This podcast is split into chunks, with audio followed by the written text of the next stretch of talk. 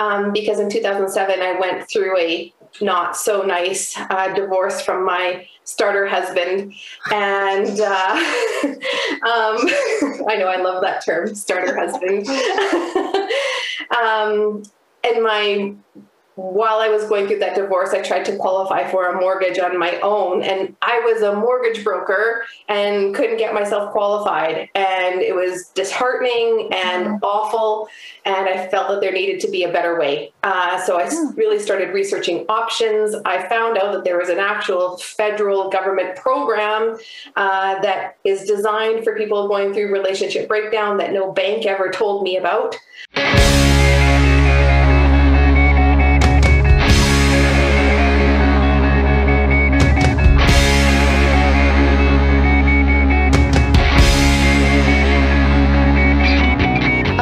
Welcome to Access to Justice. I'm one of your hosts, Heather Malarick at Merrick Law, and I'm joined today by my co host, Evan Clark from Kahane Law. Hey, Evan, how's it going? It's going great, Heather. I'm just enjoying this uh, beautiful, cold sunshine. Of course, by the time people hear this, it might be even warmer, so that'll be nice. Oh, How are you doing? I'm well. Yeah, yeah. Same thing. Same thing. You can go outside and get sunburn and frostbite at the same time at this time of year, right? And uh, we're just about to start like lockdown number three. How do you feel about that? Um, I hope it's the last one. That's for sure. I'd like to see an end to this. I'd like to see my family and my friends again. But yeah, I'm optimistic, cautiously optimistic. I share your hopes. Yeah nothing to do but be hopeful, I guess. Um, we're also joined by our very special regular guest, Kim McDonald. Hi, Kim. How are you? Hi, Heather. Thanks for having me on today. It's always a pleasure to have you on, Kim. always a pleasure.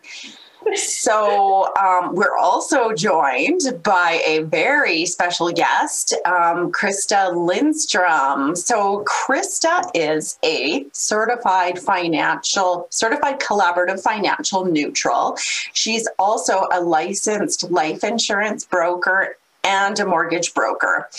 And um, she started off her bio that she sent us with I love all caps my work as a mortgage broker. and I love talking to people that love their work because they're so passionate about it. And I know that Krista is one of those people that's passionate. So, really excited to ask her questions today um, about her work and share some information with our listeners about the world of mortgages.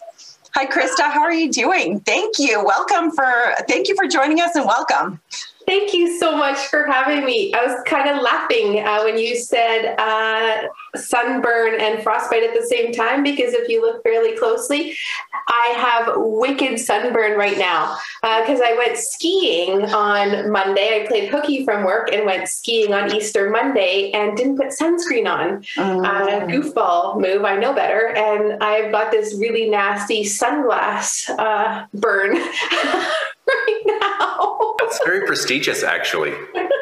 I got natural color to my face right now. you know, like it, it, used to be back in the day that that it was prestigious to be have zero color, right? And you'd walk around with a parasol. Yeah. Only the, the low class workers had suntans, but now it's flipped, so you're good. Yeah. Yeah. There we go yeah a sign of being able to live a life of leisure and and enjoyment yeah. you're you're a real outdoor adventurer too. The last time you and I chatted, you were talking about the sled that you bought. Oh yeah. Which apparently is also what a skidoo is called. And I but but people that are serious about it call it sleds is from what I understand. So yeah. Um my husband and I are mountain uh, snowmobilers. So um I got it new to me uh, sled this year. It's a Skidoo uh, 850, uh, which is a it has a ton of power. Uh, I'm I will say that it's winning the battle in between me and it right now. I fall off a fair bit because uh, it's fairly tippy, uh, but I assured myself that I will get better, and I'm super excited to be able to ride that sled up in the mountains. My goal is to keep up with all the boys up there. So I'm a bit of a tomboy at heart. So you just like hurdle yourself around on a machine up and down a mountain.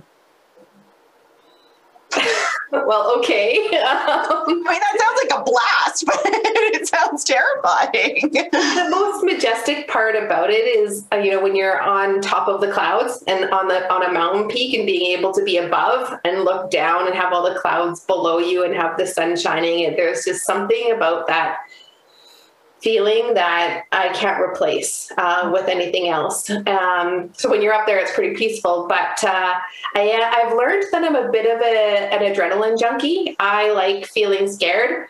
I like that uh, full horsepower feeling. Um, and I get that snowmobiling for sure. So that's just who I am. what kind of car do you drive? Oh, a Honda Civic. Nothing well, special. Be like uh, a souped up Honda Civic. Well, it is a turbo. Yeah, it is. But uh, I've learned not to drive very fast in my car because my husband threatened uh, to put photo radar tickets into our monthly budget. Uh, uh, so that's not cool. Uh, paying photo radar all the time. So I set cruise control everywhere I go now. You know what? I do that too, and that's kind of a new thing for me as well. Like I, I one day I just decided, how about I just set it on cruise control and I just take a deeper breaths on my commute. And I just, I actually set it for the speed limit itself, which is slower than everyone else is going.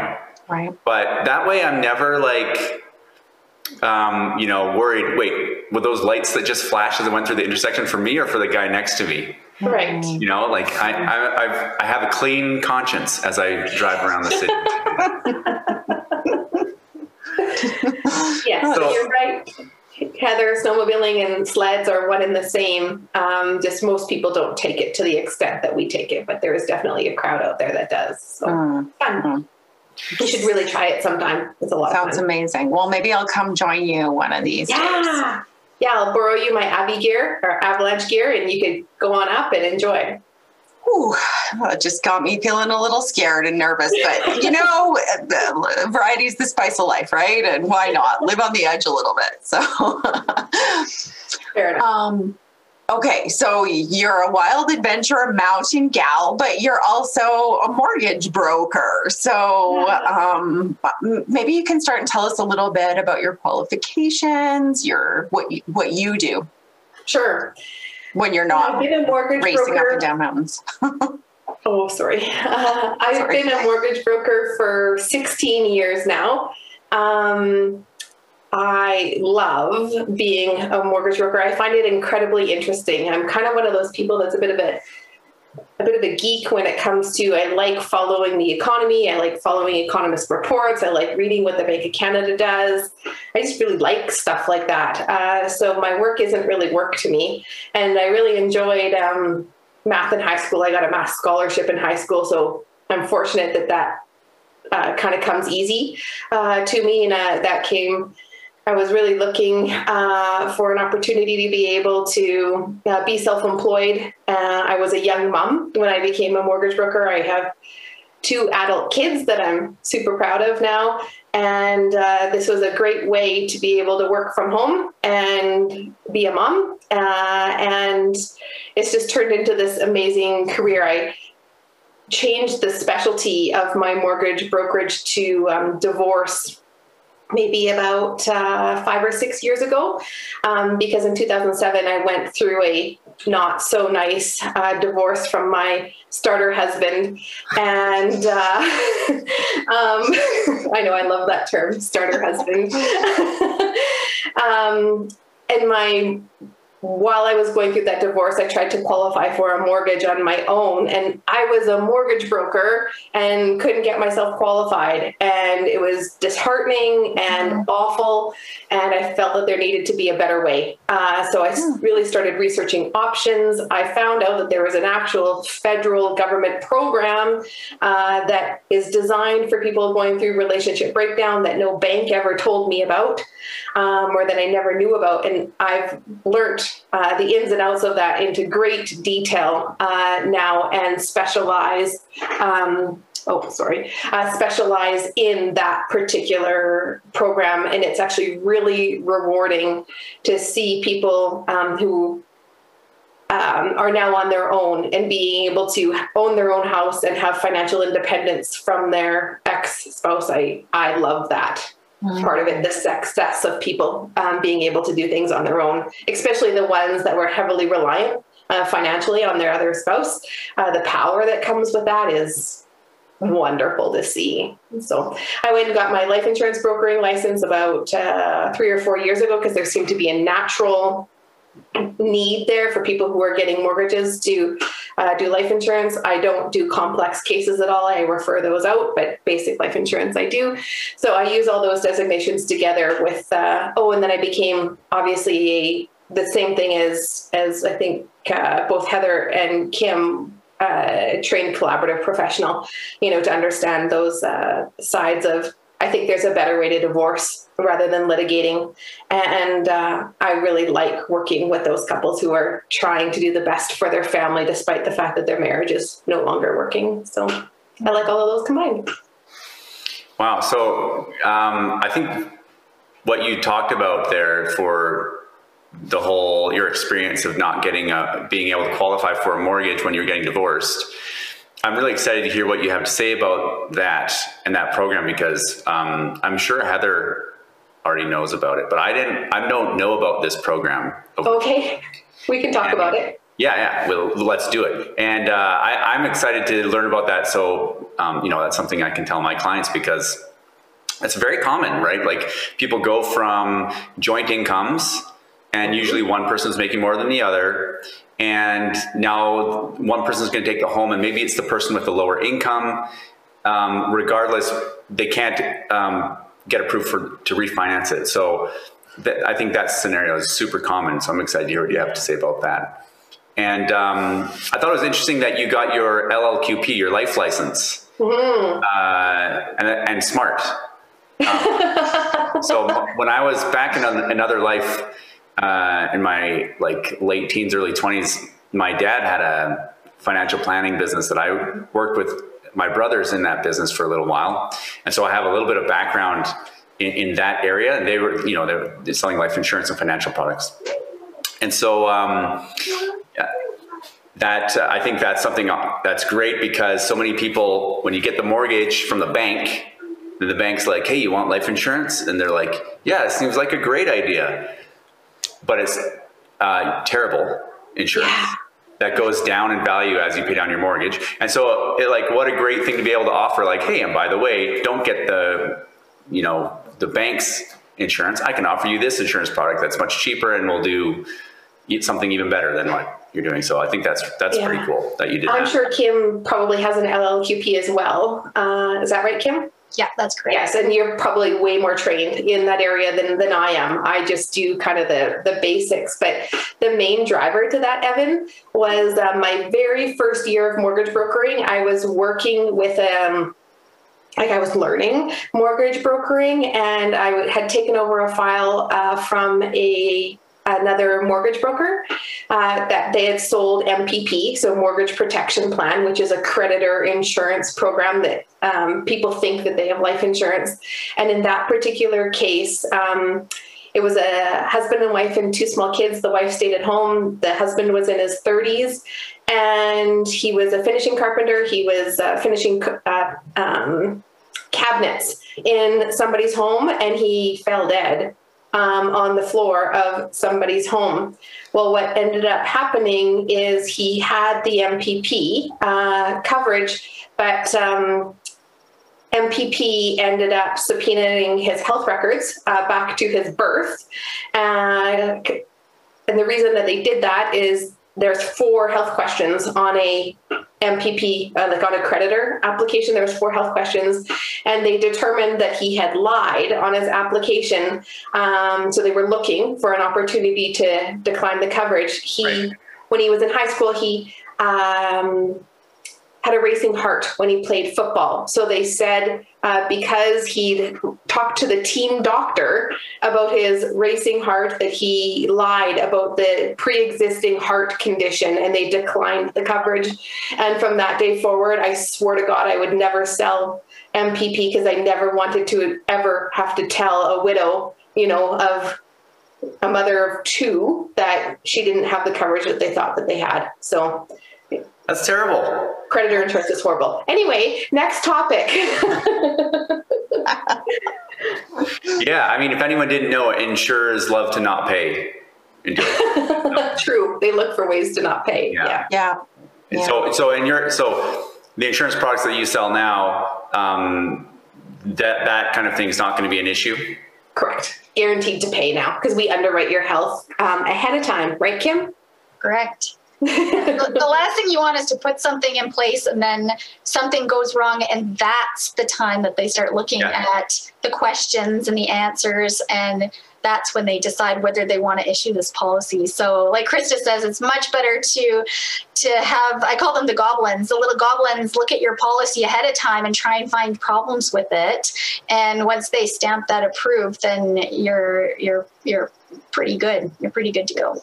Mm, Yeah, and also not that that guy, not that that guy did, but don't ever lie on your insurance application because that what happens is you get a refund of premiums.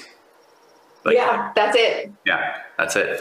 when a good insurance advisor would would make sure that that that doesn't happen so there's a difference between having somebody who's not insurance licensed selling insurance versus somebody who is insurance licensed selling insurance you're going to mm-hmm. get better better guidance along the way For sure. yeah. But yeah, oh, that's interesting. So yeah, he would have just been answering those four questions on his own. He's it's not one of those things where he's you know they're they're talking to his doctor or doing more of an investigation. So it was probably just a sort of innocent oversight type of thing, right?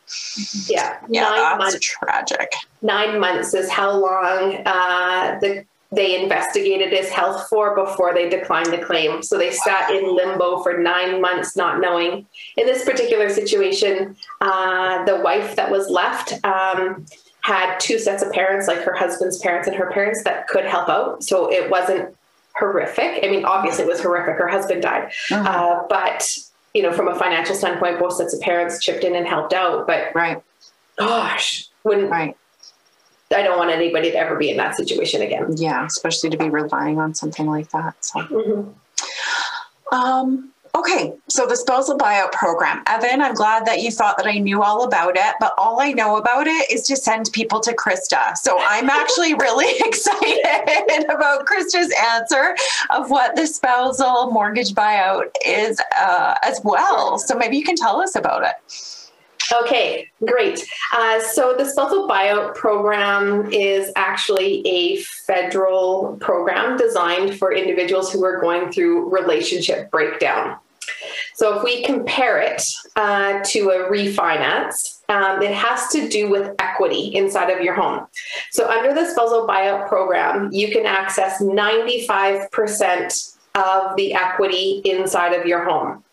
And why that's important, especially here in Alberta, is we have not seen property values rise in the past 10 years. So people who bought with 5% down probably still only have 5% um, equity inside of their home. Actually, probably two because they had to pay the CMHC premium. But anyway, um, so the spousal buyout program allows, um, in situations of relationship breakdown, so specifically relationship breakdown. So it can be a married couple, a common law couple, um, even like if a brother and sister own a home together and had a falling out in relationship, um, they can access 95% of the value of their home to be able to remove one person from the title.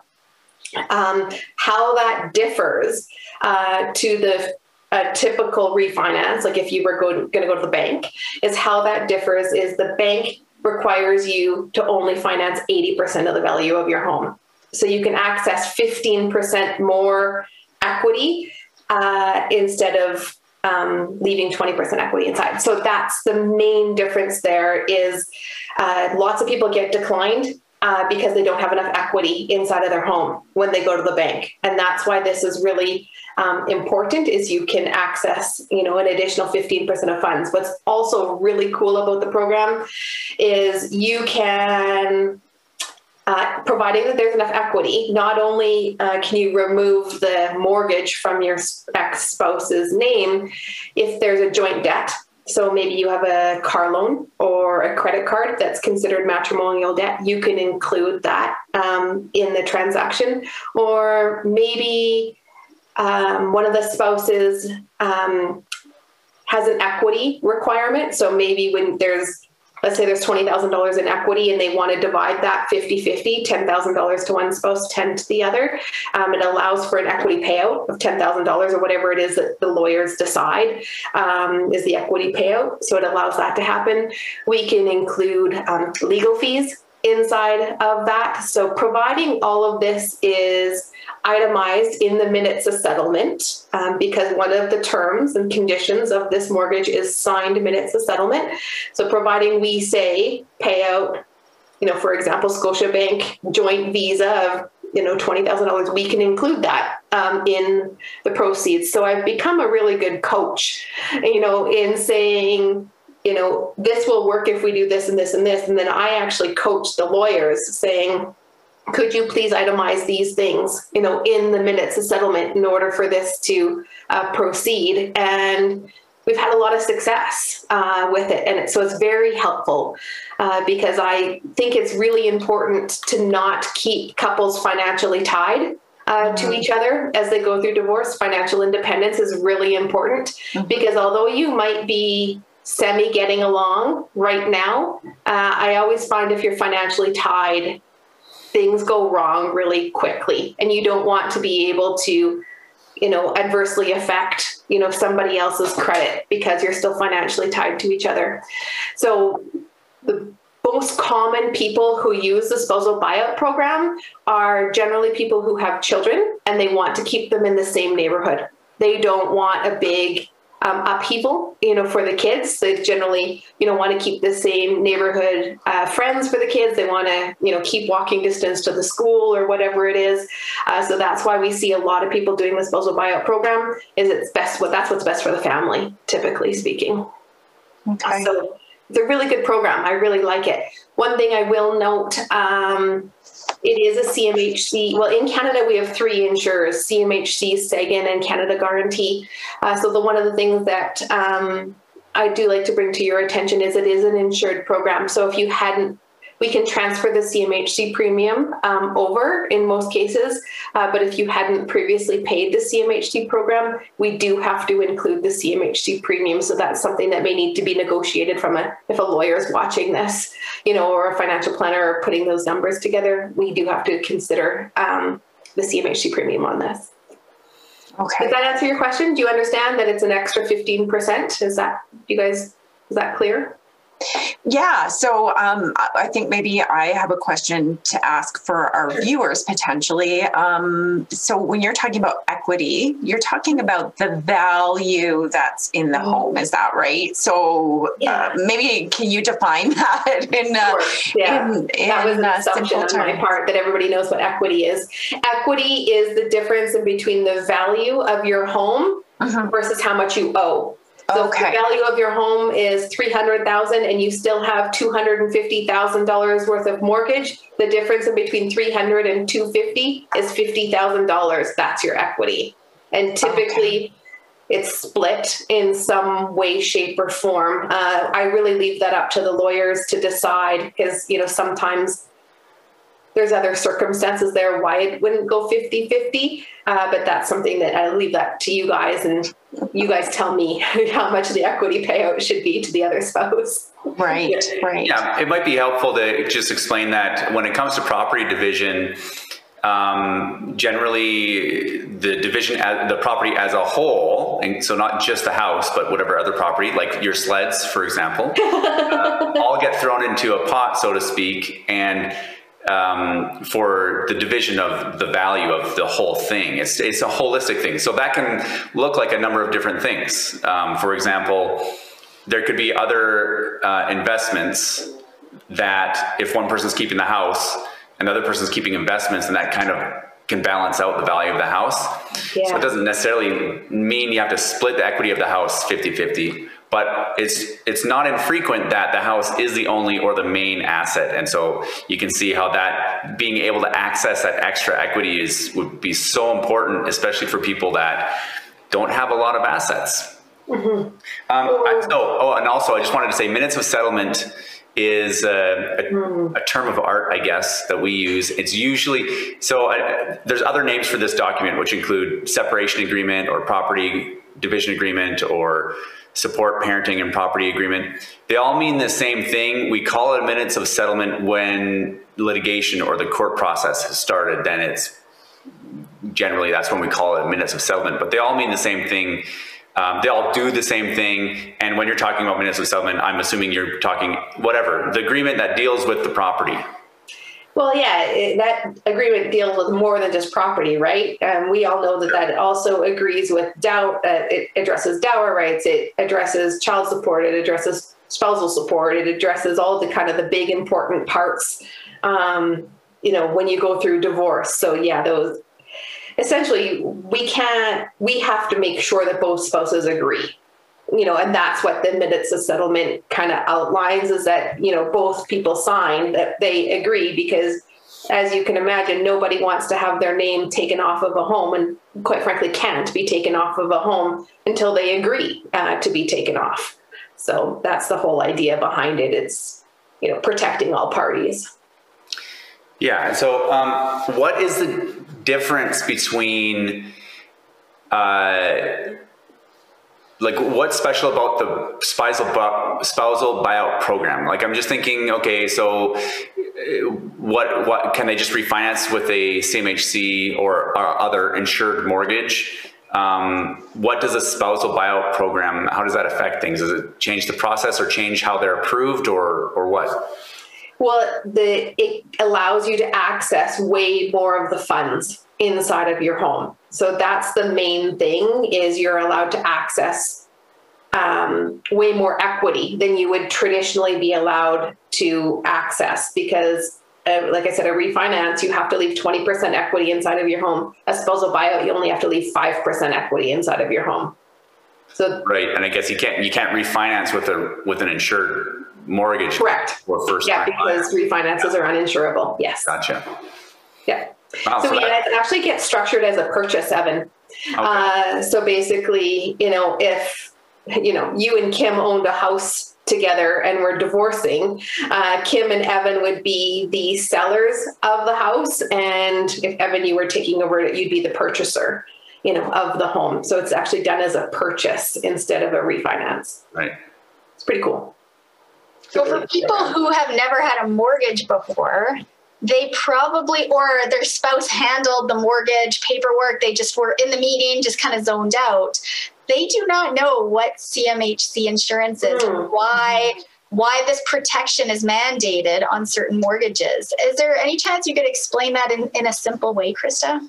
Sure. So cmhc is uh, regulated by the government of Canada for people who have less than 20% equity inside of their home.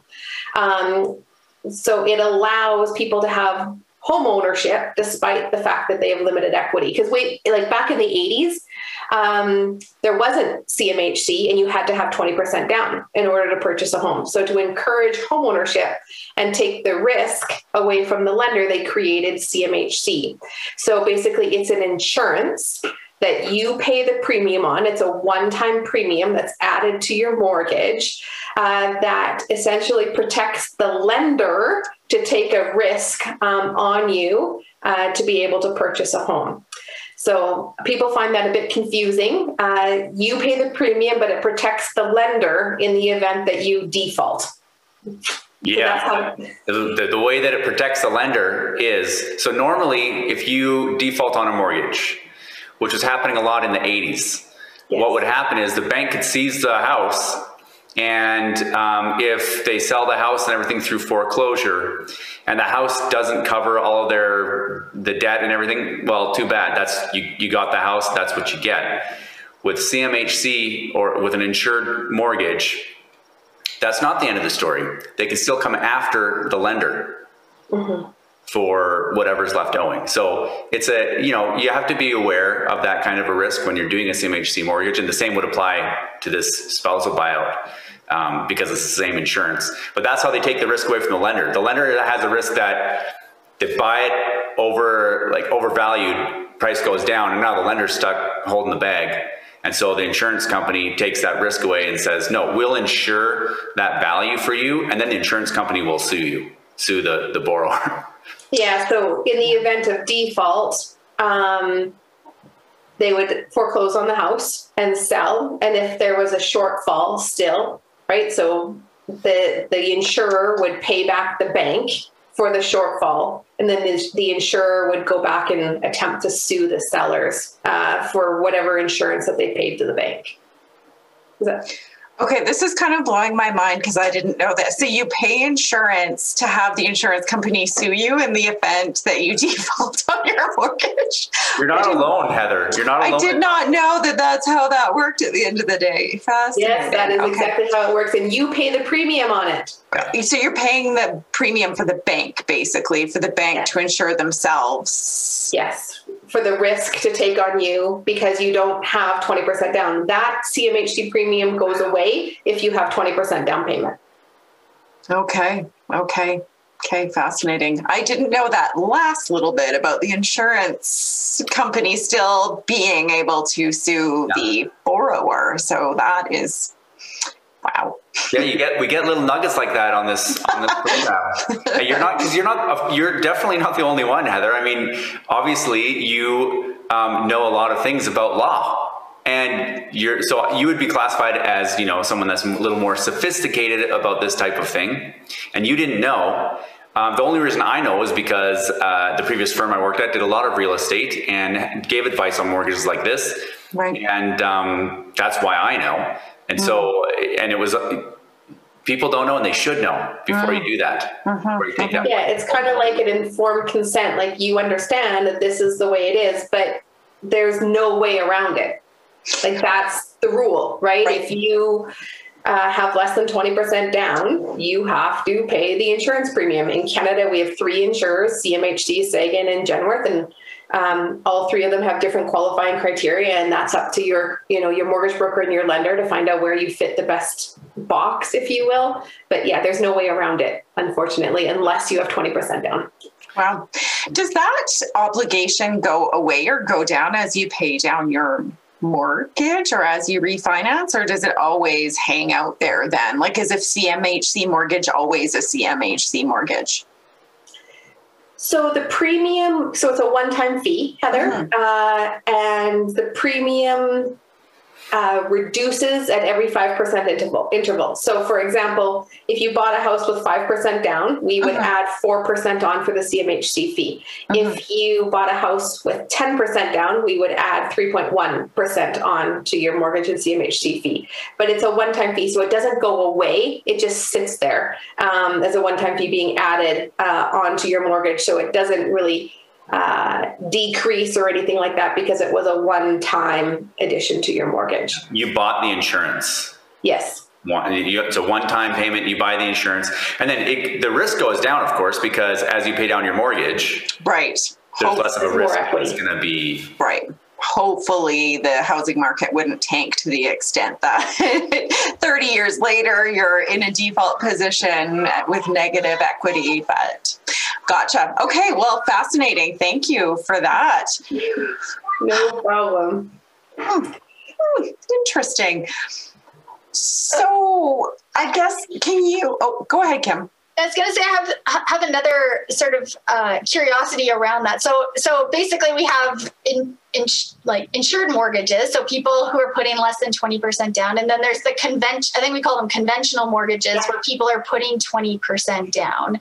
Mhm. So so I, I know in the I. I know in the news today they were talking about how the government was going to go back and stress test people who were um, in the conventional mortgage scenario. So, Mhm. what happens if somebody signs up for a conventional mortgage and the government, you know, goes through their program? Is that going to potentially force people into an like in, into some kind of handcuffs if they don't meet these requirements, or what happens if? And uh, you might not know this because uh, it's kind of just coming back into vogue here or up for discussion. What happens when people are maybe assessed and, and and they're saying you guys don't really have enough equity in your home. We're worried about the mortgage you own. So we're going to put some kind of penalty on you. What does that look like? Okay, so there was a number of things that were brought up there. So let's talk about the stress test. Okay, so a couple of years ago, the government was worried, like you said, about uh, basically the sub- subprime market crisis that happened uh, down in the States. And there was so many foreclosures. And the Canadian government was really uh, proactive in saying, hey, we don't want that to happen here in Canada. So we're going to implement a stress test. So, uh, for example, uh, just to give you an idea of what a stress test is, uh, a five year fixed rate mortgage today is 2.04%. So that's what you would pay. However, you have to qualify at a stress test rate of 4.79%. So you qualify way higher. So in the event that your mortgage comes up for renewal in five years, you actually qualified at 4.79. So there's more likelihood that you are going to be able to afford your mortgage when it comes up for renewal in the event rates rise. So that makes a ton of sense.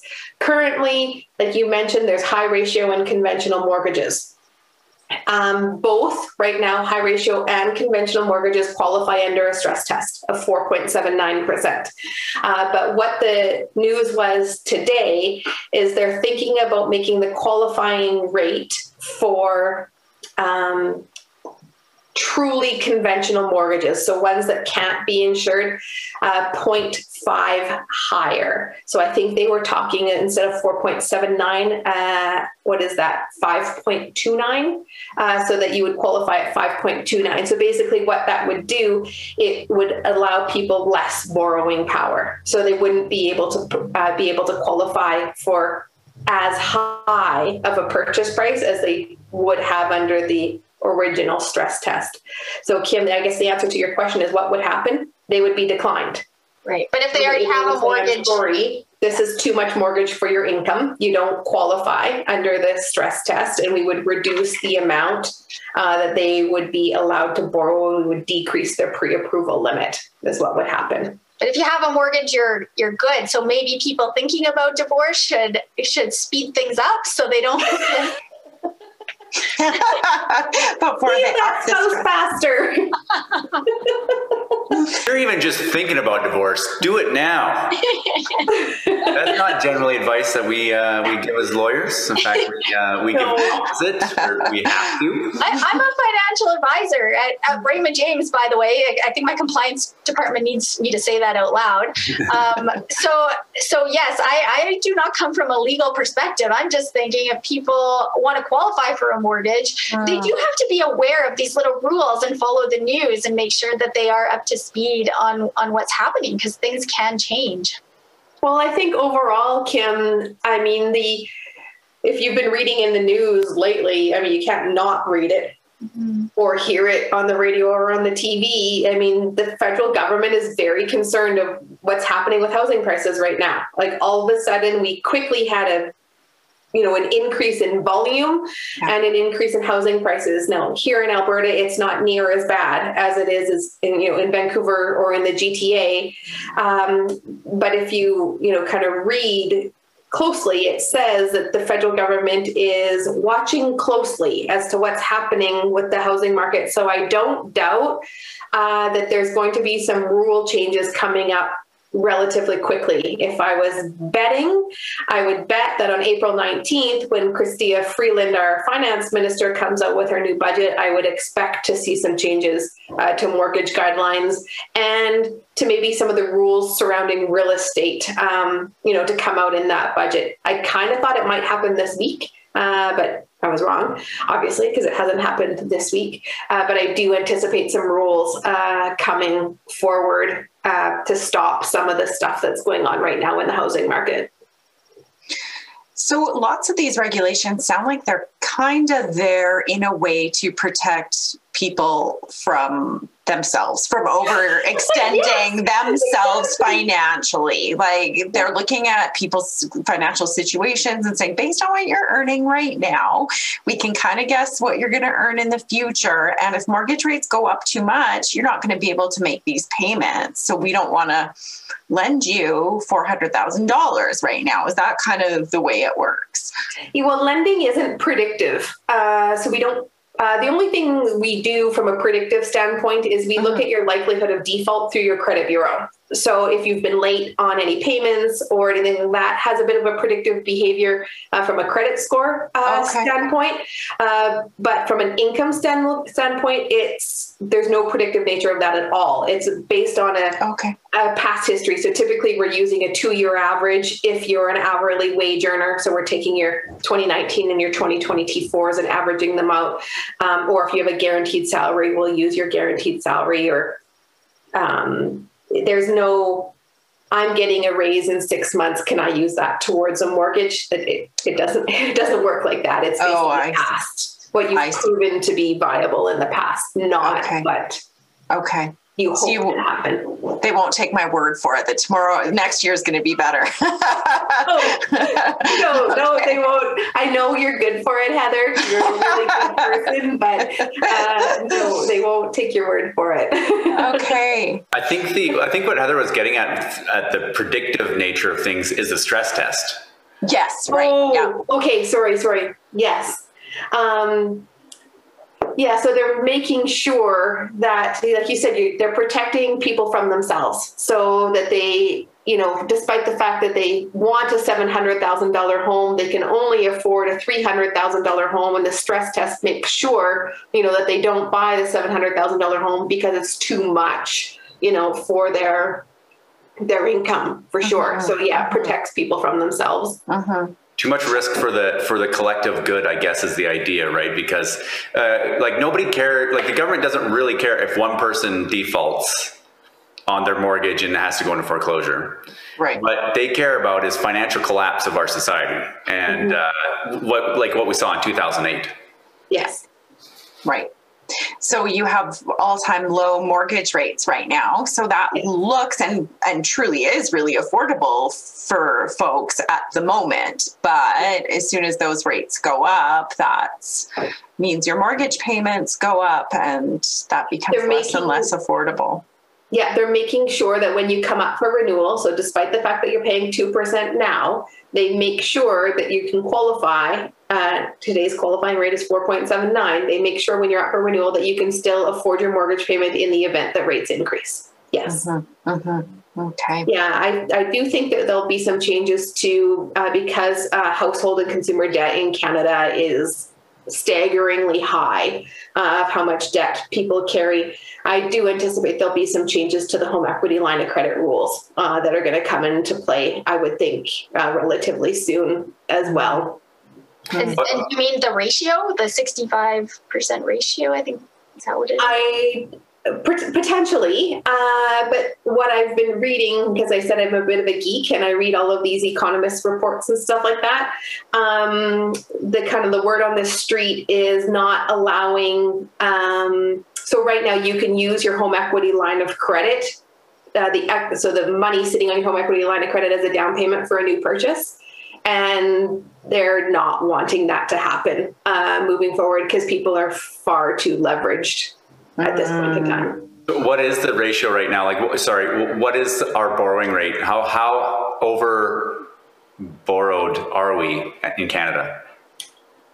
I haven't checked recently, uh, Evan. Does anybody know that? Uh, Kim, Well, off the top of your head? I'm, I think it was 1.7 something the last time I looked. I was just going to say the same thing. One point seven percent for every dollar you you, you owe. One point seven percent. Mhm. It's a lot. that yeah, it's getting So pretty close to. That brings up a question about bankruptcy and consumer proposals. If you if you have one of those things, like we know Canadians are highly levered and and there's a lot of personal debt. Many many people out there have a consumer proposal of bankruptcy under their name. What does that do when it comes time to divorce and they need to buy property? They don't. They rent. There's no, that's taken very seriously in the lending world. Um, consumer proposals and bankruptcies are viewed fairly similar to each other. Uh, so essentially, uh, the rule is, is if you've had a bankruptcy or a consumer proposal, um, it has to be discharged. Uh, it has to be at least two years post discharge, and they ha- you have uh, zero percent tolerance of having any further late payments. So if you've had a bankruptcy and then you're late on your cell phone bill, it's too bad. so sad. Like you you had an opportunity to fix your ways after you went bankrupt. They expect you to be perfect uh, after that. So um, if you've been in that situation, um, and you know, lots of times bad things happen to good people. Um, I don't want to paint everybody who you know has had that situation that they're a bad person because they're not. Um, but it is taken seriously and like i said two years post discharge and then you have to you certainly wouldn't be allowed gifted down payment either they would want you to see you save some money have some skin in the game you know stuff like that it's certainly harder um, after bankruptcy like for sure harder i'm glad you're talking and, and it should be quite honestly like it i don't think it should be easy uh, to be able to obtain um, homeownership is a privilege, not a right. That's the way I see it. And if you've made mistakes in the past, um, you kind of have to prove yourself worthy. I'm glad you're talking about that because um, a lot of times people in tough situations, debt wise, may be tempted to feel like bankruptcy is like a get out of jail free card. Oh, get a fresh start. And I mean, that is kind of the point of bankruptcy laws. And so I understand why they start thinking that way.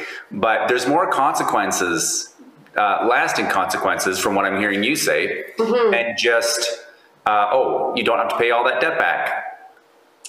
Yeah, so especially if you like if you lose a home during a bankruptcy, so if they foreclose uh, on your home during bankruptcy, the likelihood of ever getting a mortgage again is very minimal.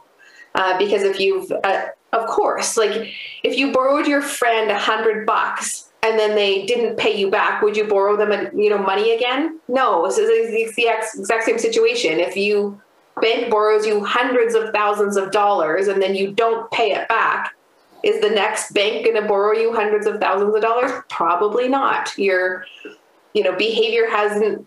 You don't have a really good track record when it comes to stuff like that, right? So, that brings up a really important question. Where are you from, Krista? Here, Alberta. Interesting, because I've never heard. I, have some people use the word borrow for the word lend, uh, and it, I just haven't heard that a lot here. So I, sorry, one of my backgrounds is I did a linguistics degree. So these types of things I find really interesting, like dialectal var- variants. And so like in England, they'll say, uh, they'll use learn as a verb, like instead of teach. Oh. Like he learned me and like straight, that, that is oh. in some places in England, in some dialects, that is accepted. That's normal. Here you, you sound, you don't sound, um, learned if you use learn to mean teach here in Canada. But borrow as as lend, I, I just uh, I found that a very interesting use of the word borrow. There we go. Okay. Higher, higher intellect. Yeah, yeah. Thanks, Kim. Kim. Kim, do you have any um, anything else you can add to like the dire consequences of or the challenges that somebody who's been through bankruptcy will face? I'm so I only recently learned about an R rating and and and mm-hmm. what an R rating will do to you and what levels there are. So if you don't pay a bill, you get a rating. And I've only I only just recently learned about this, so I'm I'm assuming nobody else, a lot of people don't know about this.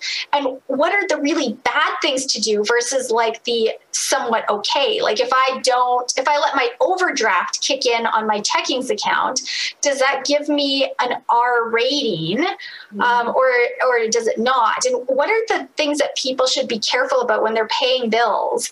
Uh, I'm curious to hear your thoughts on that, Krista, because I don't have a lot of knowledge on, on this. Yeah, so the R rating you're talking about um, is refers to revolving. So uh, when when I look at a credit bureau, it's probably Greek uh, to most people because it's a bunch of lines and numbers and all sorts of stuff. So it's kind of like coding language, but for lending. Um, so basically, what happens is you know, if your cell phone's reporting to your credit bureau, which it does, and your credit card and your mortgage and all of these things report to your credit bureau, um, an R1 means you're paying on time. It means that everything's, you know, you get the bill, you pay within a allotted time frame. If it goes R2, it means you're 30 days late. If it goes R3, you're 60 days late. R4, 90 days late. R5, they're often registering a collection. Um, R9 means that it, there is, it's gone for collection, and then you'll actually see uh, a notice of public interest, you know, that there's been a collection um, administered on a credit bureau. Um, so it's really important that you pay on time. So if you find yourself in a situation that, you know, maybe you've got a credit card bill or something like that, and I strongly recommend paying off your credit card every single month because credit card interest is incredibly hard to get out from behind. But let's say you had a tough month and you couldn't, uh, at least make your minimum payment on time. That's the key there. Uh, so make the minimum payment on time, and then of course interest will start accumulating, but that will stop. If you make a zero payment, then it's going to go R2 on your credit rating, and that's going to start lowering your credit score. Um, so the key, uh, the R ratings are your ability to pay on time. So it's important uh, that anything that reports to your credit bureau gets paid on time. And most things report actually i shouldn't say most things. You know anything that's a credit facility. So a car loan a credit card a line of credit your cell phone those all report to your credit bureau. Things that don't report to your credit bureau are like your car insurance or your utilities. Um, those don't report uh, to your credit bureau. So although the utilities in your house are relatively important, uh, you know you don't really want those shut off. But if you're more concerned about your credit rating, uh, I guess I'm not telling you where to default. Sacrifice those for the cell phone. No, Put on your sweater. sacrifice report your cell phone reports to the credit bureau. Don't screw that up. Put on your sweater and light a candle. Your heat might get shut off, but you can talk on your cell phone. Sorry, that's so wrong on so many levels. when it comes to qualifying for a mortgage, then like I mean, the, the lenders look at the credit score, and then, as I understand it, there's like the five C's. Like I, this is all through textbooks I've done on the financial planning side. So, so what what is the, what is really bad? Like, what do we not want to see, and what do we not want to do, and how do we fix our credit score? So, the two major components of your credit score are how much you're borrowing and how timely you are in paying back. So, 35% of your score goes towards your timeliness. So, making your minimum payment on time. So, that's critical in improving your credit score is paying on time. The second largest, or I guess of equivalent importance, is how much you're borrowing. So 35% of your score goes towards how much you're borrowing. So I strongly recommend that if you have a credit limit of, let's say, $5,000 on your credit score, uh, sorry, if you have $5,000 limit on your credit card, you don't max out that credit card because you're now you're using all of your available credit. You really want to make sure your balances are at least 50% of your limit. So again, I strongly recommend that you pay off your balances in full every single month. But in the event that you can't, um, keep your limits at least 50%. Keep your balances at least 50% of your limit, and that will keep your credit score revolving high. Does that makes sense? Uh huh. Uh huh. That's really interesting. Yeah, it's good to know. Are spouses' credit scores tied to one another's? Like, do you need to worry about your ex's credit score um, in the event of a separation if you're going to try and qualify for any kind of lending? So if you're financially tied, yes. So let's say that you have a joint car loan or a credit card with a supplementary card for your spouse. Those are tied together uh, financially. So if your ex uh, takes over the car, but your name's on it, and then defaults on the car payment, Mhm. yes, that'll report as an R2 or an R3 on your credit bureau. And whenever you have a mortgage application and there's a late payment, they ask, What happened? Why is this R2? Why is this R3? Why did this go to collection? So I have to explain any default um, that's sitting on a on a credit bureau. So that's why I think it's really important, Heather, that you that we divide uh, and don't keep people tied together uh, financially because it can really affect the other person if they keep joint trade lines together. Mm, okay, that's good to know. But Krista, so if your starter husband was terrible with paying his bills and um, Hypothetically, yeah, yeah, no, not your act, not your actual starter husband. We don't want to say anything bad about him. Um, but your, as in you know somebody's starter husband, Okay. is terrible with finances, but this, but they don't have any joint credit cards or joint um, loans or anything like that, then there's no effect on Correct. each other's credit. Okay, Yeah, unless there's a joint mortgage, of course. Right. So But if the mortgage is in good standing, if the joint mortgage is in good standing, then starter husband can be terrible with the other stuff, and you're still fine. correct. Okay. Yes. Yeah, you won't be tied to them if you don't have joint. Um, uh, because when you pull a credit bureau, it's based on your social insurance number, your birth date, and your name. So it's not tied uh, to them in any way because your social insurance number isn't attached to their social insurance number. Mm. It doesn't know who you're married to. It does not know who you're married to. It just knows who you have joint debts with. Yes, and often, like often, we see joint debts that aren't necessarily a spouse. Right. So, for example, if a if a parent, you know, co-signs a car loan, it just says J on the credit bureau, but it doesn't say who it's joint with.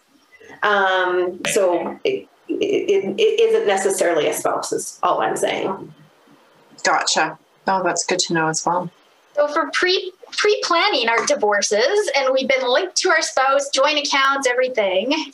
What are your suggestions in terms of how somebody should start to set up their banking situation? Because I know that the a line of credit plays a part in the ratio on your Mm. calculating your mortgage. So, do would we be doing somebody a disservice saying you should set up your own bank accounts, get your own line of credit, all this kind of stuff? So, what's your take on that?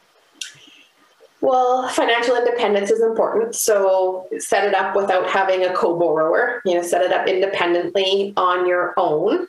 Um, you know, good idea to have your own bank account uh, to have that kind of because um, if you're purchasing a new home, so if you're not doing a spousal buyout, if you're purchasing a new home, the lender is going to ask to see to see a 90 day history of your down payment funds. So if you've got you know money sitting in a savings account, you want that in your own name, you know, for the previous 90 days. So that's a good idea. Um, from a line of credit standpoint, um, that's actually a bit of a tricky one, Kim, because it's evolving today as we speak. Um, so typically, the way it used to be, as in like two weeks ago, uh, if you had a line of credit that had a limit of let's say $20,000 and you owed zero on it, it wouldn't affect your debt servicing calculations at all. It would just be like available credit for you. Uh, but recently, the lenders have been saying we are going to pretend that this line of credit is fully advanced at $20,000. And the rule with that is despite your payment is interest only, uh, so that might only be like 50 or 60 bucks or 100 bucks. From a lending standpoint, you actually have to qualify at 3% of the limit. So 3% of um, you know the limit of the of the line of credit you know ends up being quite a significant payment it's not interest only so it, it does become difficult to qualify uh, for a mortgage if you have a uh, you know a large line of credit. Again it's a bit of a, a moving target right now because those guidelines are changing with covid. If the balance was zero before it didn't affect you. But now a lot of the lenders are saying you have access to $20000 we're pretending that the $20000 is you know borrowed out. Huh. Oh, that, so I, that was going to be my next question was, what about available credit? So you've answered the question about line of credit, which that's got to be annoying to people that are just Yes. learning that. Uh, what about credit cards? Oh, yeah we haven't seen them doing that on credit cards so if you have only $1000 owing and you have a $25000 limit typically it's just you use whatever the balance is that's currently owing not the limit it's the lines of credit of our particular concern What I, I'm wondering why that is because obviously credit cards way higher interest. Is it because they're thinking, well, because it's higher interest, you're less likely to run that up than a line of credit, which has usually lower credit or interest? Mhm. Why are they attacking line of credits? Yeah, that's interesting. I don't know. Maybe it's a larger pool that typically could be advanced on the line of credit. Mm. Well, I think, and maybe it's because it's cost effective borrowing, right? So if you cash advance a credit card, Yeah. You're literally paying 20% interest. If you withdraw cash off of your line of credit, you're paying likely, you know, if it's a home equity line of credit, you're paying prime plus a half. You're paying, you know, Right. three and a half percent, you know, uh, versus 20%. So I think less people are likely to, they're unlikely to cash advance their credit card on a large dollar amount. However, that being said, I wouldn't be shocked if, you know, there are the odd people that have very large limits on their credit card. Not typically, but there are a few that have like a 50,000, you know, or greater limit on their credit card. Um, it wouldn't shock me in today's COVID lending world that they would say we're going to pretend that this is fully advanced. Um, it, Despite that the rule is written one way, that doesn't mean that they're actually following that from a guideline perspective. They are being a lot more cautious with borrowing these days. That's interesting because they also the banks do seem to want to lend money as well, right? Like I don't know about you, but I often get like, "Oh, we're going to increase your credit card limit." You get those once or twice a year, and they're constantly bumping it up. So that's interesting. Um, people maybe want to think about that when they're offered that kind of um, credit increase from their banks. Yeah, for sure. And there's, you know, in the last probably five years, there's been significant changes to the rules, you know, surrounding that stuff is like remember you used to get the you're pre-approved you know in the mail and it would have Uh-huh. like your name address and birth date and everything written Uh-huh. right on it you know for the Yeah. mail fraudster to steal it um, you Right. don't i think there's some rules now that say like they can only offer an increase you know ever so often Mm, um, and only to the Heather, you clearly have good credit uh, because they don't offer it to folks who are struggling and are at their limit. They're offering it to the people who don't know anything. okay, right, right. But, okay. Hmm, well, that's interesting. So, what if you don't have much of a credit history? Like, are there things you can do to build one up that, you know, if you don't have a huge income or you don't have a lot of assets to build up a bit of a credit history? Yeah, actually, that's a great question. I mean, I have uh, I have an 18 and 19 year old kid. So right now, I'm sitting with them saying, "Hey, it's time to start building your credit history because mom doesn't want to have to co-sign for you forever." Uh, so um, one of the things, so like cell phone, putting your cell phone in your own personal name if you're establishing credit is a great start. So get your kids off of your cell phone plan and put them on their own uh, cell phone plan. That's a great place to, to start in establishing credit. Uh, student lines of credit report to the credit bureau. So that's another great place to start. Um, or getting a small loan or even a secured credit card. Uh, Capital One has a secured credit card where you give them 500 bucks uh, and then they offer you a credit card for 500 bucks and then it's your job to manage it and you know pay it on time and they've got your money in the event that you screw up. Uh, but it's a great place to start. From a mortgage standpoint a lender is looking for a minimum of two different revolving trade facilities um, and they're looking for about $2500 worth of revolving credit. So it does take a little bit of effort to get your credit established but you got to start got to start somewhere so um, get a credit card. You know, if it needs a cosigner in the beginning, typically if you manage it well for a year, then you can typically take the cosigner off.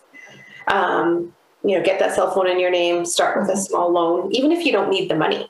Just get a small loan, like a five thousand dollar loan, and leave the money sitting in your savings account and pay it back every single month to start establishing credit uh, do anything along those lines because credit is really important. Credit's kind of what makes the world go round. Um, when you're looking to, you know, buy a home or buy a vehicle or an RV or whatever you're wanting to do, credit's important. Mm-hmm, mm-hmm. I like how this is kind of turning into like tips for a good credit sc- score with Krista because it, it's good information to have. I'm like everyone, like you said, credit makes the world go round, Mhm. and uh, it's it's especially important if you have good planning about that. Um, about your credit, then th- that's not going to hurt you if you unhappily happen to be going through a divorce. That'll be an asset for you. Um, so if you do, to, to go back a second to the, um, when we're talking about having credit cards and, and lines of credit, um, available credit hurting you when you go for a mortgage, obviously uh, it's easy to close an account. You just close it. You can, if there's no balance, you can close it without an issue. Is it uh, is it a challenge generally to roll back um, like credit limits on both credit cards and lines of credit? Do you know? Mm-hmm. Well, typically we don't see people rolling back limits. We see them converting them into a loan because that 3% rule that I just told you about, you know, if you have a $20,000 line of credit, all of a sudden we have to debt service a payment of $600 opposed to the interest only payment of $60. Uh, however, if you convert that into a loan, then you have a fixed payment of, you know, let's say, you know, $130 every, you know, two weeks or whatever it is. So yeah, I don't, I am sure if you asked, they would probably lower your limit on something. You just need to ask. But you know, from a qualification standpoint, it typically is, you know, converting it uh, to get it paid back faster. Mm. Uh, home lines of credit are really difficult for a lot of people. Um, it's one of the areas that people struggle the most. I probably get a phone call at least once once a month saying, "Take my home equity line of credit away." Like this is a bad thing for us. We struggle with this as soon as we can't pay off our credit card, we just plunk it on the home equity line of credit. Oh, we really want a quad. You know, let's just we'll put it on the line of credit and we'll just make monthly payments. But people are not disciplined enough, or a lot of people aren't disciplined enough. Um, it's a big area of struggle uh, for a lot of people, and I think that's why the bank is cracking down. You know, and lending is cracking down on those lines of credit because they are a struggle for a lot of Canadians. Mm, it's too tempting to have access to that money it's sitting cheap. there. It's it's money available and it's cheap. Mm.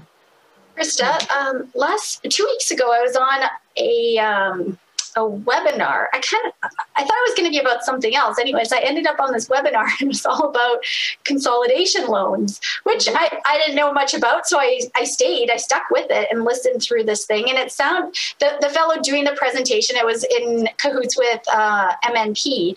And it sounded like their shop was special like specializing in consolidation loans. Is that a thing, or can could somebody come to you for consolidation of their their debts? Because we know in divorce there there's you know scenarios where people are just dividing debts and, and they end up with a chunk on their own. What how does that work for somebody trying to clean up a bunch of little pockets of of loans? Okay. Um, so if it's matrimonial debt and they're taking over the home, we can include it right? If there's still a house involved, I can't do any lending unless it's attached to a home, it's securitized. So um, that's the only way that I can help out with that is if we're including it uh, in the division of matrimonial property.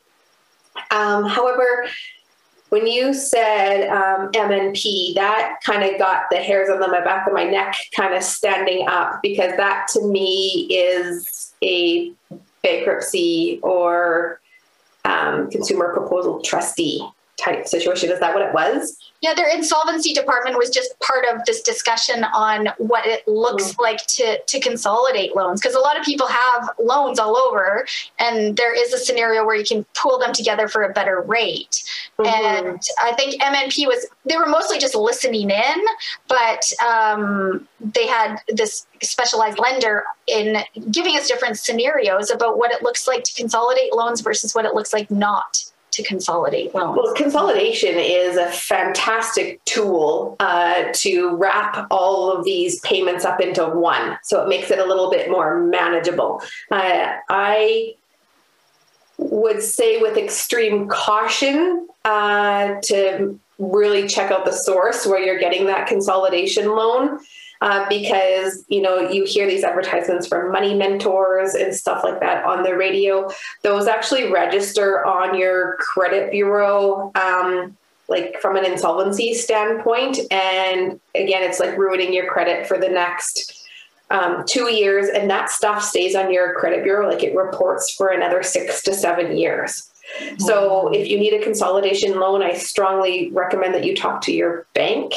Um, before you go see some sort of trustee um, or even calling those money mentors. I mean, I do. I just don't love the concept of. I like the concept of consolidating. I just need think you need to be really, really careful where you go. Does that make sense? Because you don't want Yeah. that further.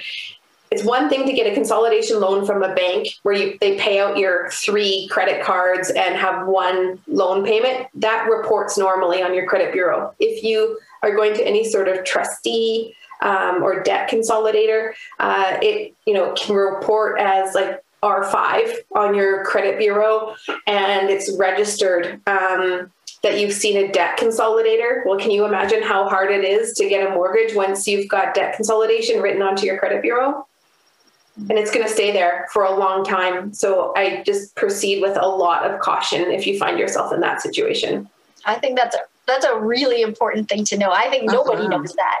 Uh-huh. I'm just guessing, but I like I didn't know that, and I I end up on lending webinars, right? So Krista, you just dropping the truth bombs left, Yeah. right, amazing.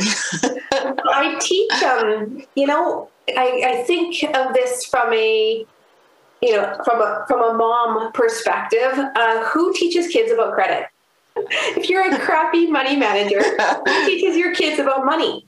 Right. Uh, so I find myself, you know, gathering knowledge in this area, and I volunteer at the local high school to go in and teach kids about credit, uh, because if you don't have a family that teaches you about this kind of stuff, where you were raised by parents who were not really good with managing money, how where do you even learn? Yeah. Where do you learn from? Well, So, don't uh, worry. The government's going to teach us now. They just, which I mean, I'm, I'm saying that to poke fun, but I, I, I, I think that's great. That's a step in the right direction. That that's now part of going to be part of like the standard curriculum that they learn something about money. Yeah. But it, it's such a great point, Krista, because financial education is just it's um, and financial literacy literacy is something that people don't know about. Like, I, why did I have to learn all these things that I know about finances, what I do know, as an adult? Why didn't I learn them younger? I don't know. So, yeah, yeah, listen to this podcast and you'll get learn all kinds of things. yeah, we're gonna have to have you back because I have what like one thousand more questions for you that are that are coming out of this. I'm happy happy to brain dump on you all. Yeah, well, I guess it looks like we're wrapping up. I just wanted to state, say for the record that I was not trying to say anything negative about uh, your idiolect, your dialect of, of how you were using borrowing. No, so I just want to make that clear for the record because, you know, some people can listen to it and think like, what a jerk. What is he saying about her? And uh, no, it was not meant anything like that. So, you know what, Evan? Sometimes people ask me if I'm American. Really? Yeah. So I maybe just talk a little different than most folks. I'm not sure, uh, but I'm not easily offended, and I wasn't offended by your comment, so we're good. Good, good, because it was it was definitely not meant to be offensive, and uh, I certainly have valued all- all of the stuff that you've shared. I've learned a lot from this this uh, session. Perfect. yeah, it's been so fantastic and very helpful. Thank you so much for coming on and sharing our your knowledge with us, Krista. Yeah, yeah. I'm happy to pass it on. Of, of course, if anybody has uh, mortgage related questions or even credit related questions, I'm certainly you know available to answer any questions that uh, people have. I think you need you need to find a resource. Right, a resource that can be trusted and can be a straight shooter. Um, I, I I value honesty, and whether I think something's going to be good or bad for you, I'll tell you. You know, that's a good choice, or I would consider maybe not doing that. Yeah, well, drop your contact details right here. Tell it like how can people get a hold of you? Oh, okay, sure. Uh, so my, can I duck? Uh. I love it. my, um, my website is Mortgage Simple, not mortgages made simple. So my website is mortgagesimple.ca. Uh, email is Krista at mortgagesimple.ca. Krista is K R I S T A.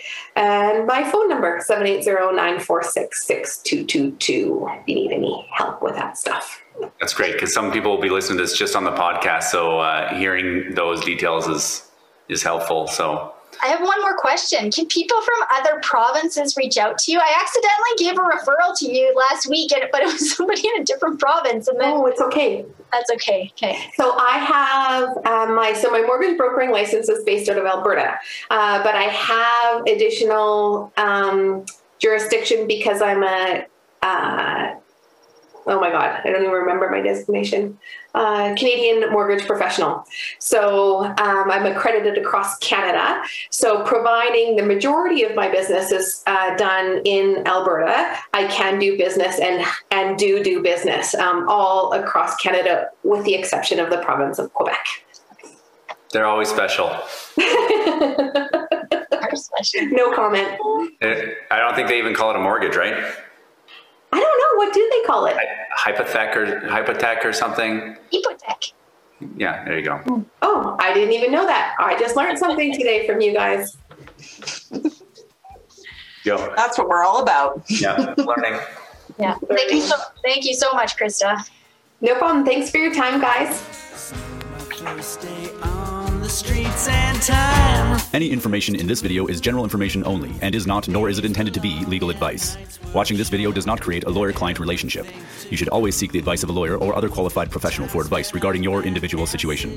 While we take care to ensure that the information contained in this video is accurate and up to date, we make no warranties or representations as to the suitability, completeness, or accuracy of the information contained in this video. Any reliance you place on the information is at your own risk.